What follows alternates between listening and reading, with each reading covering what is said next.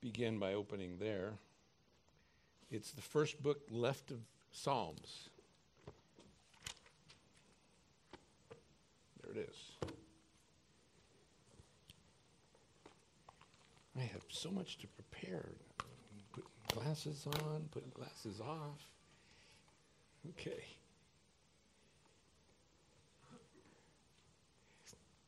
The book of Job begins with the words, There was a man. This is a story of a human being who was blameless, upright, one who feared God and turned away from evil. That's what it says in verse 1.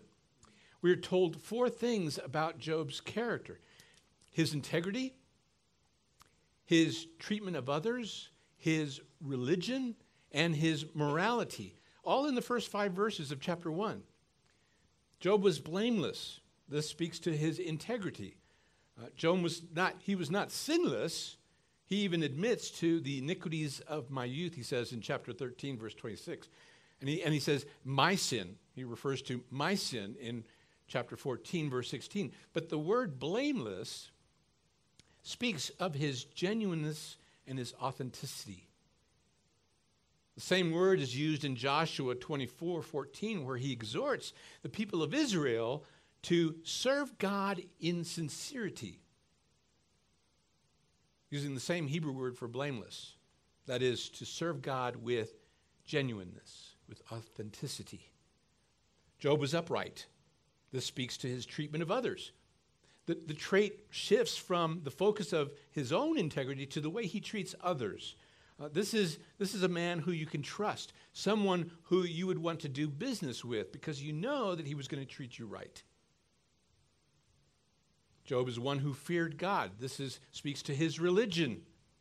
Job had a reverence for God. He bowed down and worshiped him continually. It speaks of, in verses 1 through 5, of where his, his children would gather at, at somebody's house for their birthday and they would celebrate. They would have a, a feast and Job, after this feast was over, would, would then, in the, very early in the morning, get up and make sacrifices and pray to God because it was possible that his kids may have sinned against God in their heart. So he wanted to cover that sin. It was his constant nature to worship God, not just something he did from time to time. Job turned away from evil. This speaks to his morality. Job was someone who repented daily. He was someone who habitually turned away from evil in his thoughts, words, and deeds. Someone, someone that we can model after, I think. This was, it says in the book of Job, the greatest of all men in the East. Not only were his character traits to be admired, but he was also very wealthy. He had lots of livestock, land, many servants, had beautiful, lots of kids, beautiful children. So, so not only was he a good and righteous man, he lived in prosperity. It's a word we don't use much when we preach here in Song of Grace. This guy had it good. If this was all you knew about Job and were asked if you would like to live the life of Job, I'm sure most of us would say, yeah, sign me up. Absolutely. I'd love to live that way. But all of this was about to change. And we're going to see that in our text this morning. As we begin reading in verse 6 of chapter 1, we're going to read all the way through, through um, verse 10 of chapter 2. It's a lot of, a lot of text to read, but I, I guarantee you, you will not be bored. So let me, let me read. God's word, and then I'll pray for the preaching of his word. Verse 6 Now there was a day when the sons of God came to present themselves before the Lord, and Satan also came among them. The Lord said to Satan, From where have you come? Satan answered the Lord and said, From going to and fro on the earth, and from walking up and down on it. And the Lord said to Satan, Have you considered my servant Job? That there is none like him on the earth, a blameless and upright man who fears God and turns away from evil. And Satan answered the Lord and said, Does Job fear God for no reason? Have you not put a hedge around him and his house and all that he has on every side? You have blessed the work of his hands, and his possessions have increased in the land. But stretch out your hand and touch all that he has, and he will curse you to your face.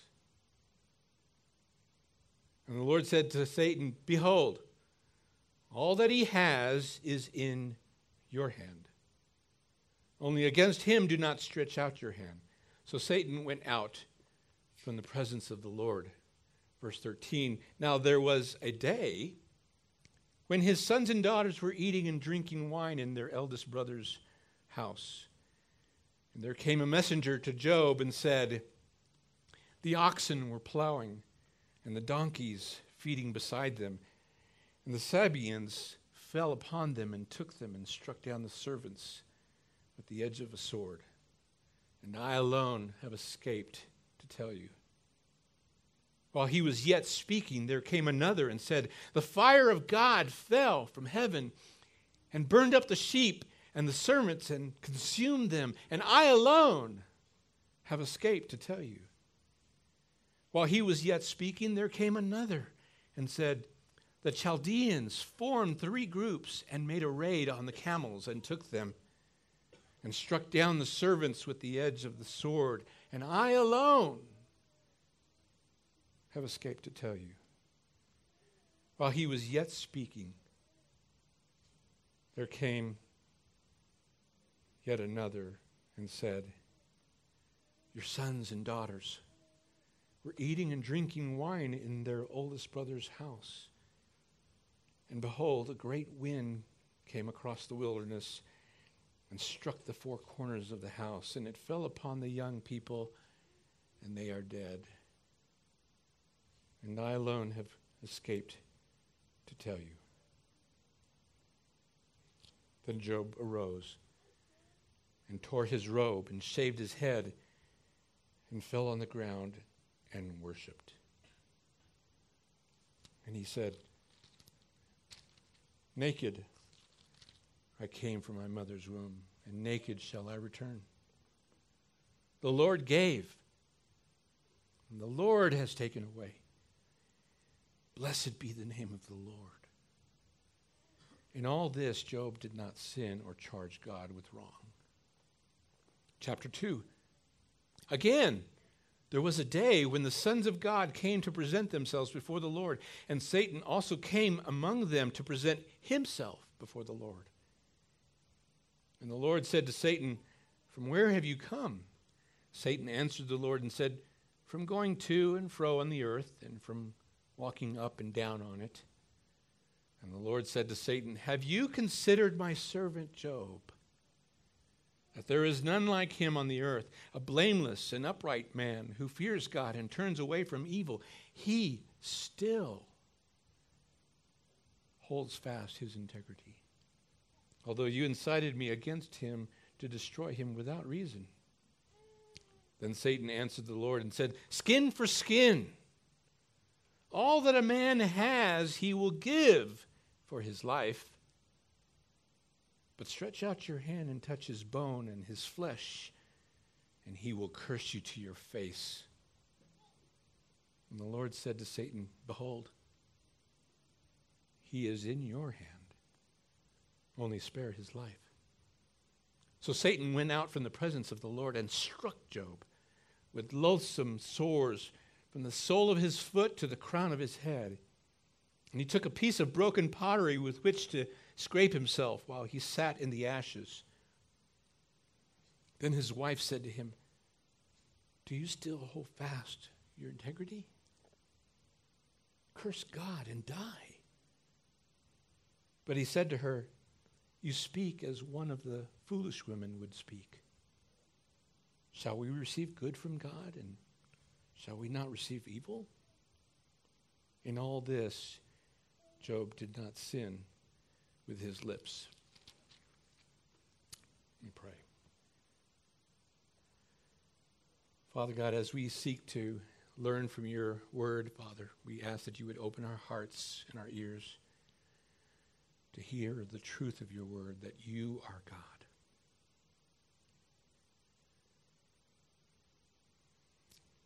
Lord, th- let this text serve us in a way that allows us to glorify you, Father, to worship you, Father. In Jesus' name, amen. The book of Job can often become a book where we seek um, to find answers to our questions about suffering. Um, Job suffered, no doubt. He suffered greatly. He lost all his possessions all his livestock, his land. Um, you know, he, he, uh, he virtually lost his life. But he suffers not because of anything wrong that he did. He, was, a, he was a great man, blameless and upright, one who feared God and turned from evil. No, he, he suffers because he's a believer.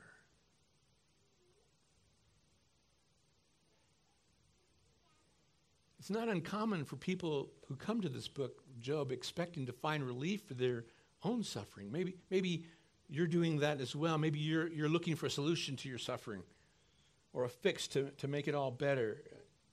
And unfortunately, you're going you're to be disappointed. Nowhere in this book will you find the remedy for your suffering, the magic pill, so to speak. There, there are no answers on how to remove your suffering. So, what is the book of Job about? Well, although the main character of the book of, is Job himself, I mean, he's, he's the first character to be introduced. He's talked about between God and Satan. Uh, he's the one who received all of the com- com- calamity, you know, all his livestock, his servants, his children. He suffers uh, loathsome sores uh, from head to toe. When his friends are introduced, they primarily speak at him or to him. Uh, when, when Job speaks, he's listened to by God, and when God speaks, he's speaking to Job. And then in the end, Job is the one who is restored. So you would think that this book is about Job, but it's not. The book of Job is not about Job, but about God. The book of Job is about God, his, his character, sovereignty, justice, goodness, and his love. This book is about God, the creator of everything, the one who is God, who made all things. Even he made even the Satan or the adversary who wishes to destroy Job. So, what do I hope that you will come away with over the next two weeks as we look at a few chapters in the book of Job. I, I hope you come away with an understanding that the book of Job is about true worship. True worship directed at the one who is God, where we can leave our prayers and petitions. See, he deserves our worship because well, we are merely creatures, and He alone is the Creator. I also hope you come away with a renewed understanding that although we may suffer greatly in this life, for those of us who confess Jesus as our, as our Savior, that we will not suffer eternally. For we have someone who brings our everlasting relief in the form of salvation.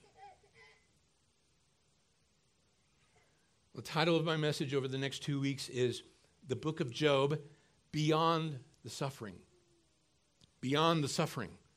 In this first part, we'll look at the suffering of Job and his response. Beyond the suffering. Now, before we can look at or look beyond the suffering, uh, which I hope will also help us to look beyond our own suffering, we, we need to understand what Job's suffering was not as an exercise in dwelling on the negative, but as an important step in understanding the bad in order to appreciate the good. Now, I do want to take a minute to make myself and my intent very clear in c- case I haven't been clear up until now. This sermon and the next one are not about suffering. They're not about suffering. I'm not going to talk about what you suffer, how you suffer or how you deal with those who suffer, loved ones maybe. Um, that's, that's not what this book is primarily about. I, I don't want you to get discouraged when I say we're going to look beyond our suffering. Um, see, I, I'm married to someone who suffers greatly, so I know a lot about it, even though I myself am not considered a sufferer. I know firsthand what pervasive illness does to someone's physical being, their emotional being, and their spiritual being. I'm amazed on a daily basis by those who suffer and their desire to honor and glorify God. And I also see the horror and the failures and the disappointments the discouragement and the depression of those who suffer. So when I say let's, let's look beyond the suffering, I'm not communicating that you need to buck up and get past it. That, that's not what I'm saying at all. What I'm saying is that God Himself demands that we focus on Him, that we worship Him, the Creator of all things. And so to look beyond the suffering is a way to do that. It's what Job does, it's what Jesus did, and it is what we are called to do as well. Christopher Ash says in his commentary on, on Job, he says this the glory of God is more important than your or my comfort. Hmm. The glory of God is more important than your or my comfort. For some, that may be a hard pill to swallow, but it's true. His glory, His glory is more important. We're told in 1 Peter that our faith will be tested to see if it is, in fact, genuine. 1 Peter 1 6 through 7 says this In this you rejoice, though now for a little while, if necessary, you have been grieved by various trials, so that the tested genuineness of your faith, more precious than gold that perishes, though it is tested by fire, may be found to result in praise and glory and honor at the revelation of Jesus Christ. We will suffer in some way, primarily because of our faith in Jesus. We need to find a way to look beyond our suffering so we can honor and glorify Him. Amen. So let's begin with point number one the suffering of Job. We pick up the story. Actually, this is, this is where the story begins, especially for Job uh, in verse 6 of chapter 1, which, which begins with Now there was a day. There was a day when the sons of God came to present themselves before the Lord, and Satan also came among them. The, the expression, the sons of God, identifies a group of individuals whose existence is a derivative of God. That's, that's the, the use of the word sons of God but whose rank is superhuman. Uh, in some uh, translations, they're translated, or in some interpretations, they're translated as angels. Okay? Um, they form a divine council or heavenly cabinet. Uh, we see references to this in Psalm 82 and also in Psalm 86, like in verses 6 and 7, which reads, For who in the skies can be compared to the Lord? Who among the heavenly beings uh, the ESV notes that as the sons of God, who among the heavenly beings is like the Lord, a God greatly to be feared in the council of the holy ones, and awesome above all who are around him.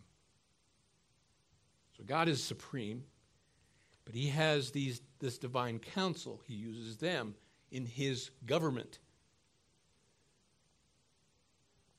And Satan, or in some translations, it reads the, the Satan as, as, a, as a title, the, the, the, which means the adversary or the accuser, which is what Satan is to Job and to us as well.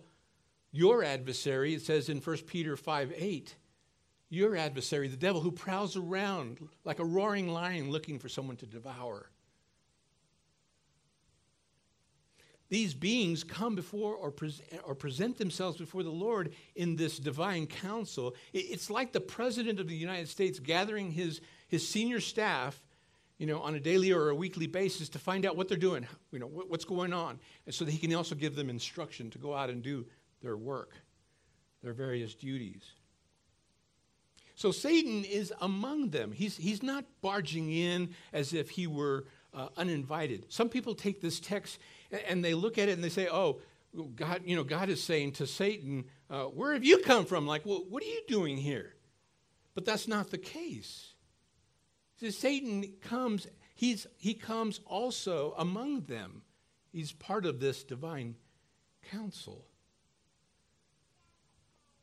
Some may think that because Satan is evil, he cannot be a member of the, the group of this divine council, but that's not the case. He is simply a worker bee, a worker in God's government over the earth, albeit someone with superhuman powers. Now, I think Christopher Ash says it well in his commentary on Job regarding the relationship between God and Satan. He says this, if you could put up the, the quote, first quote, okay, he says, Some will object that since God cannot look at or have fellowship with evil, Habakkuk 1:13, he cannot allow the Satan to be in his presence. But this is to confuse fellowship with government. God can have no fellowship with evil because he is pure light, and in, in him is no darkness at all. 1 John 1 5 and 6. But he can use evil in his government of the world, and he does. His having business dealings, so to speak, with the Satan in the government of the world is not the same as suggesting that the Satan enjoys God's presence in the sense of his blessings.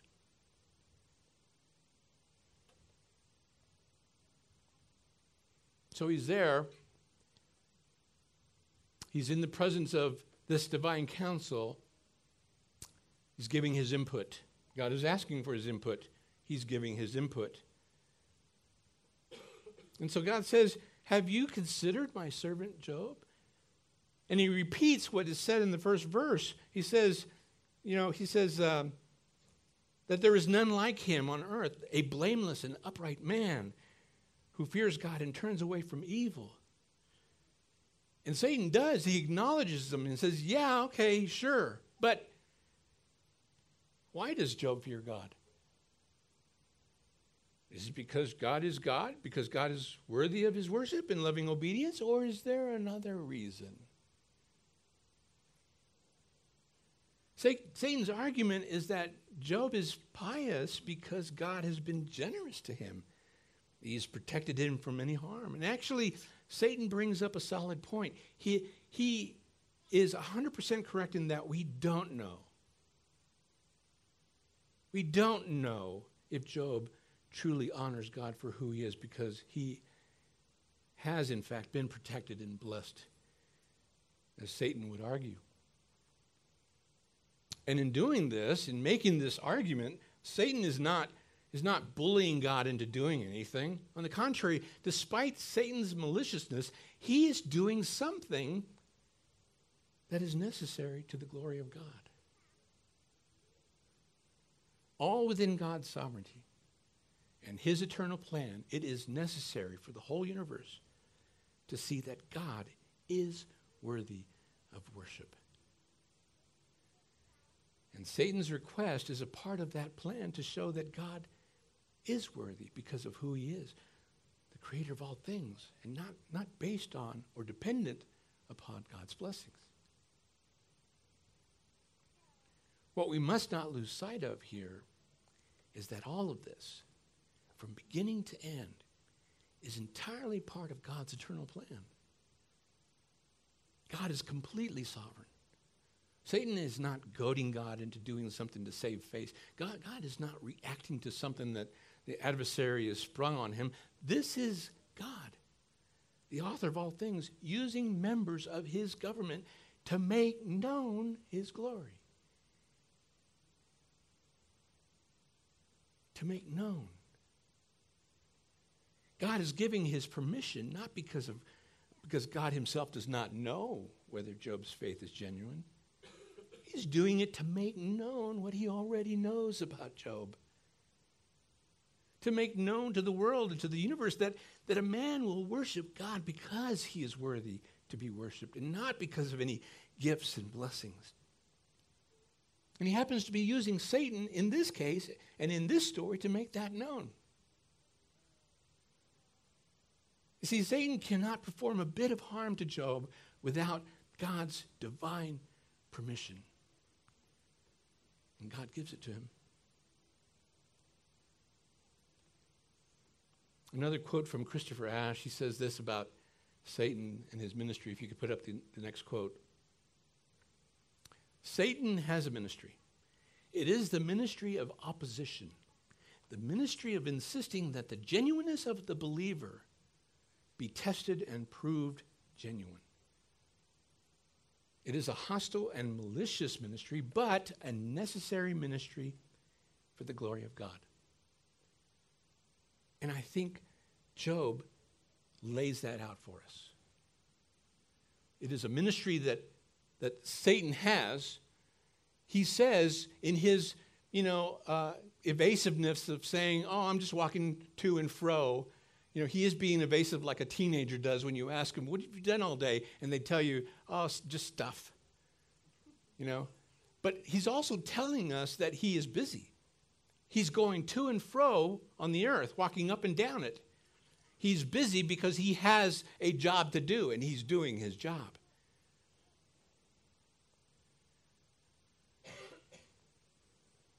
But Satan doesn't believe Job is genuine. Satan doesn't believe Job is genuine.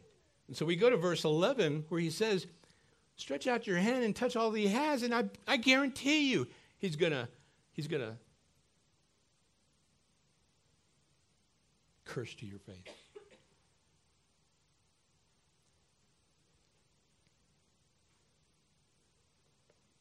Job doesn't believe he's genuine. And God says, okay, to show my, my worthiness, to show that I, I should be worshiped. I'm going to let I'm going to let you have Job, except don't don't kill him. Don't take his life. You can have all that he owns, all that he has, right? And we pick up then in verse 13 where we go from the scene in heaven now to the scene on earth. Where it says now there was a day and this is the section where it talks about all that all the calamity that happens to, to Job. Now, Job is, you know, he's a he's a rich man. He's living in prosperity. He's he's having a good time. He's got no worries. He's probably sitting having a cool drink when all of a sudden somebody comes in to tell him about his uh, what is it? His oxen and his donkeys and his servants all being uh, killed with the edge of the, of the sword, and that this person alone has, has escaped to tell him. Now, before Job has an opportunity to get up and, and, and, and ask questions and say, What? What, what, what, went, what went on? Another servant came while he was still speaking. The first guy, another one came and said, Hey, I have come to tell you that, um, what is it, uh, a fire from God or lightning, essentially.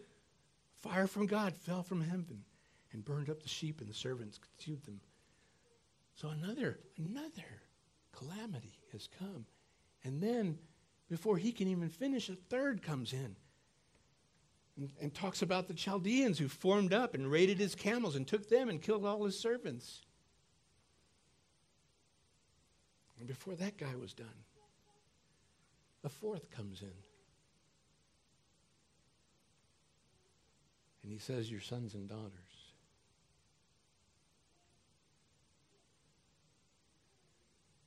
says, Behold, a great wind came across the wilderness and struck the four corners of the house, is to imply total devastation.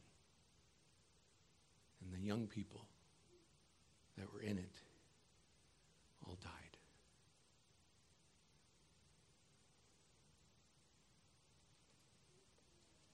Talk about going from good to bad to worse to worser to worserest. And then the scene changes again.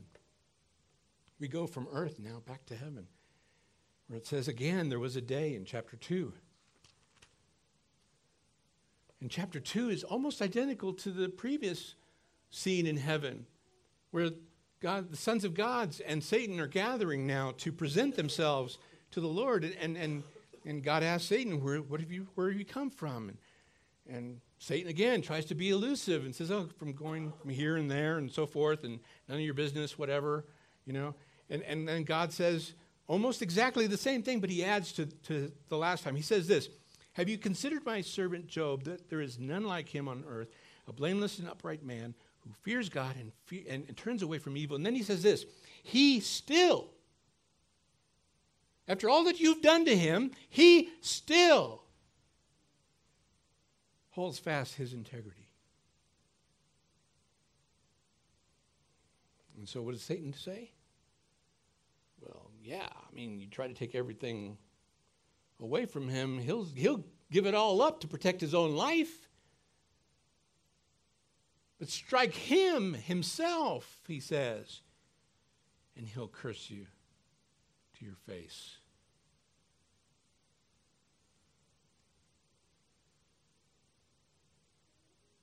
And to surprise, God says, He's in your hand to spare his life.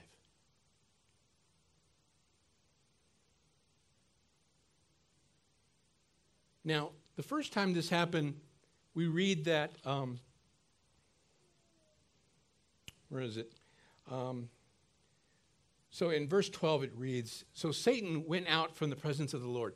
And then there was a time, we don't, we don't know how long occurred between that scene and the next scene on earth when it says, Now there was a day when the sons and daughters were dining. Okay, so there was some time, there was a gap there. But in this instance, after, after God says, He's in your hand, only spare his life.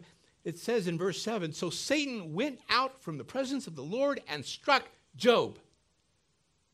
It was immediate. There was no, and then there was a day. No, it was God giving him permission and Satan turning around, leaving the presence of God, and then striking Job.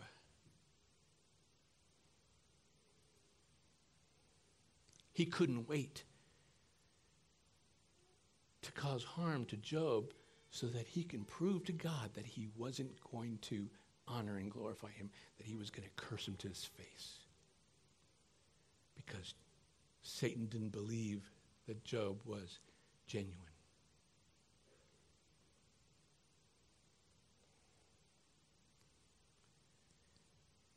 So he struck him with sores from his head to his toes, from his head to his toes. But he's not done. We're not done. The story's not done. We look in verse 9 where it says, Then his wife, so his, his wife now comes in. Um, she hasn't been introduced yet, but she, comes in and says this to him Do you still, do you still hold fast to your integrity? Do you still hold fast to your integrity? Curse God and die.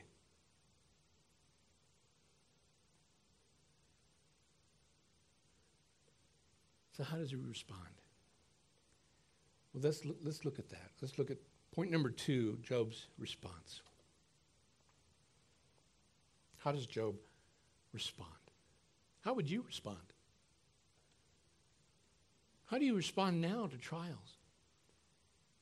How do you respond to calamity, to bouts of illness or hardships? How do you respond to bad news? Is it the same way when you receive good news? How do you respond when things aren't going your way?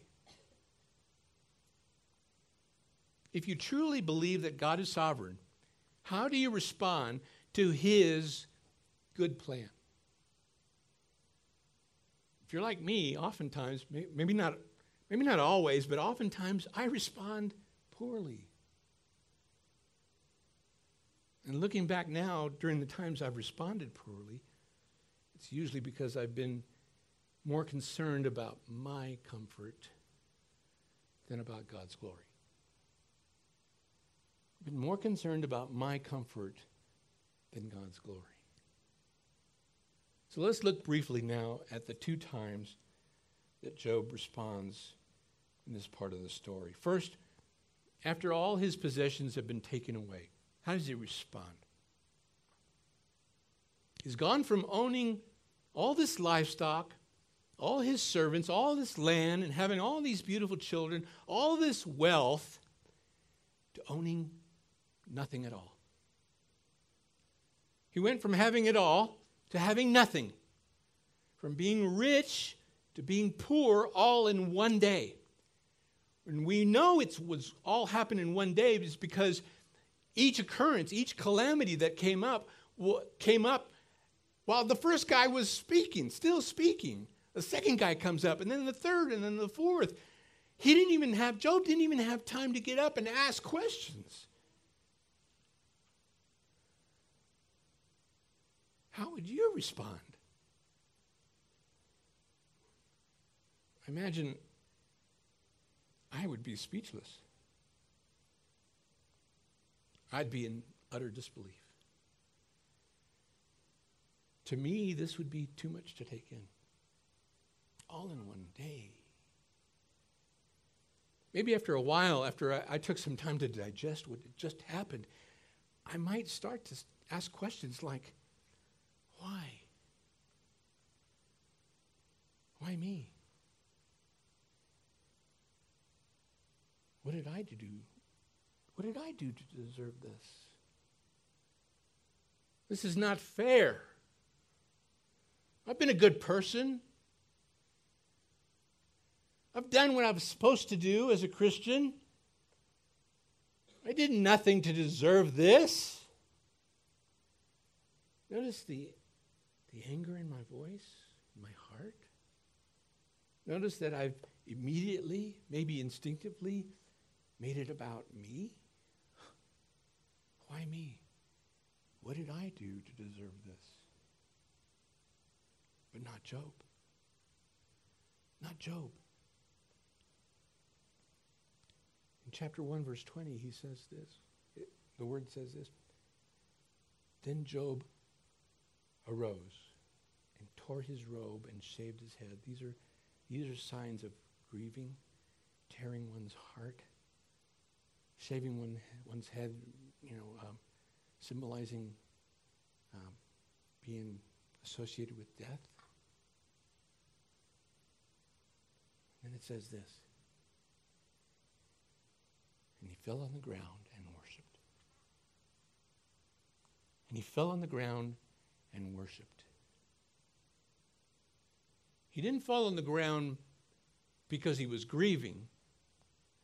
He rose up, tore his robe, shaved his head. This is saying, I'm grieving. Now I'm going to do this. I'm going to fall on the ground and I'm going to worship. And he said, Naked I came from my mother's womb, and naked shall I return. The Lord gave, and the Lord has taken away. Blessed be the name of the Lord.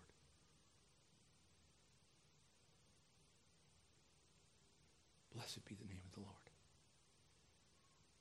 All this that has happened to him, and the words out of his mouth are, Blessed be the name of the Lord. His response to this terrible loss is to first bless God who has given and has now seen fit to take away. He says, Blessed be the name of the Lord. Neither did he sin or curse God. Instead, he worshiped and blessed God who God is, the creator of all things. His second response. The second response that Job has after the afflictions to his own body, to himself. Everything about Job is broken at this point. He's all alone, except for his wife, who now comes into the story. Job is afflicted with sores from head to toe.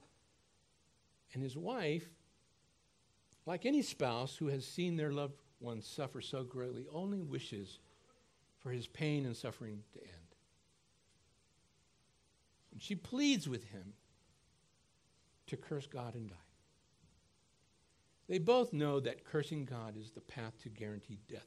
It's, it's why Job was so adamant about performing sacrifices and praying for his children when they partied, because they may have, it says, they may have said something or to offend God, or and he wanted to cover their any sin in their heart.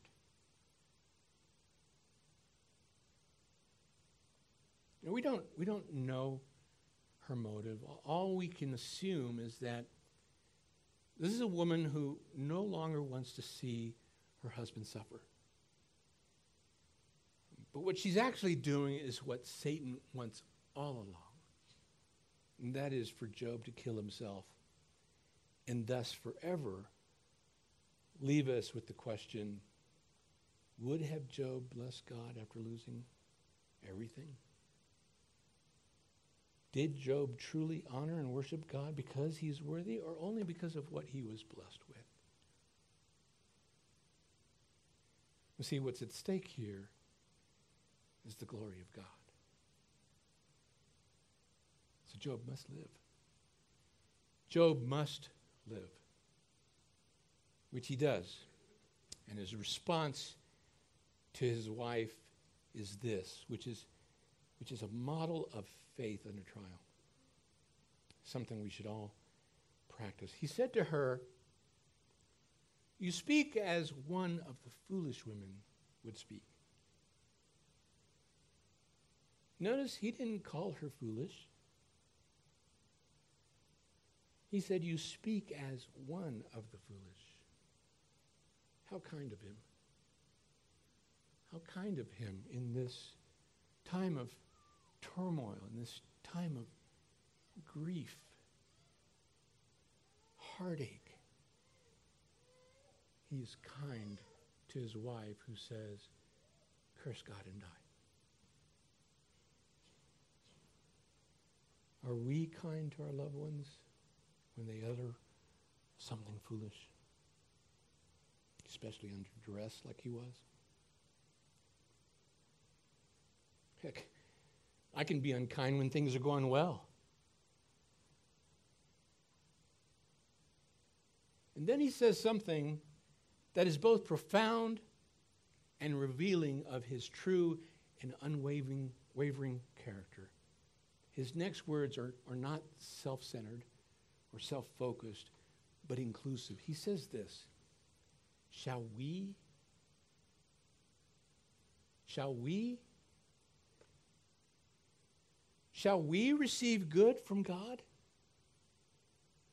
And shall we not receive evil? The concept of receive in this case is to accept, humbling, bowing beneath God's good and loving providence, to accept his good plan for us.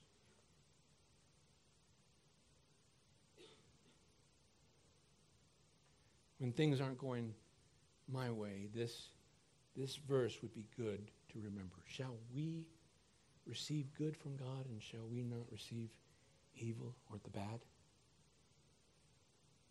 Maybe even better is to phrase it this way Shall I receive only the good from God and not the stuff that I think is bad?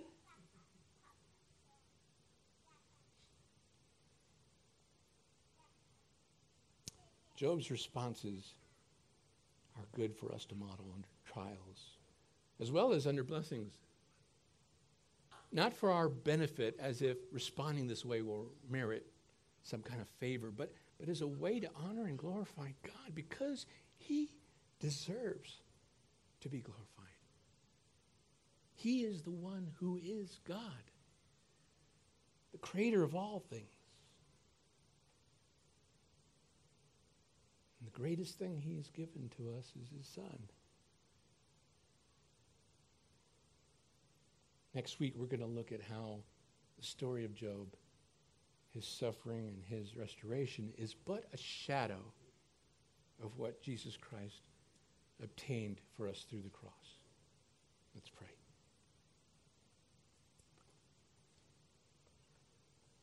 Father God, thank you for your word.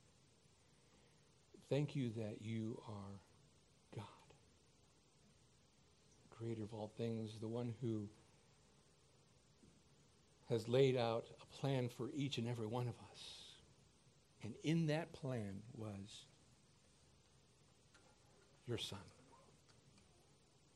who died on the cross for us, individually and wholly. We thank you, Father. We look forward to hearing more from you, Father God, on this concept of looking beyond our suffering so that we may glorify and honor you because it is what you deserve, because you are God. We thank you for that, Lord. In Jesus' name, amen.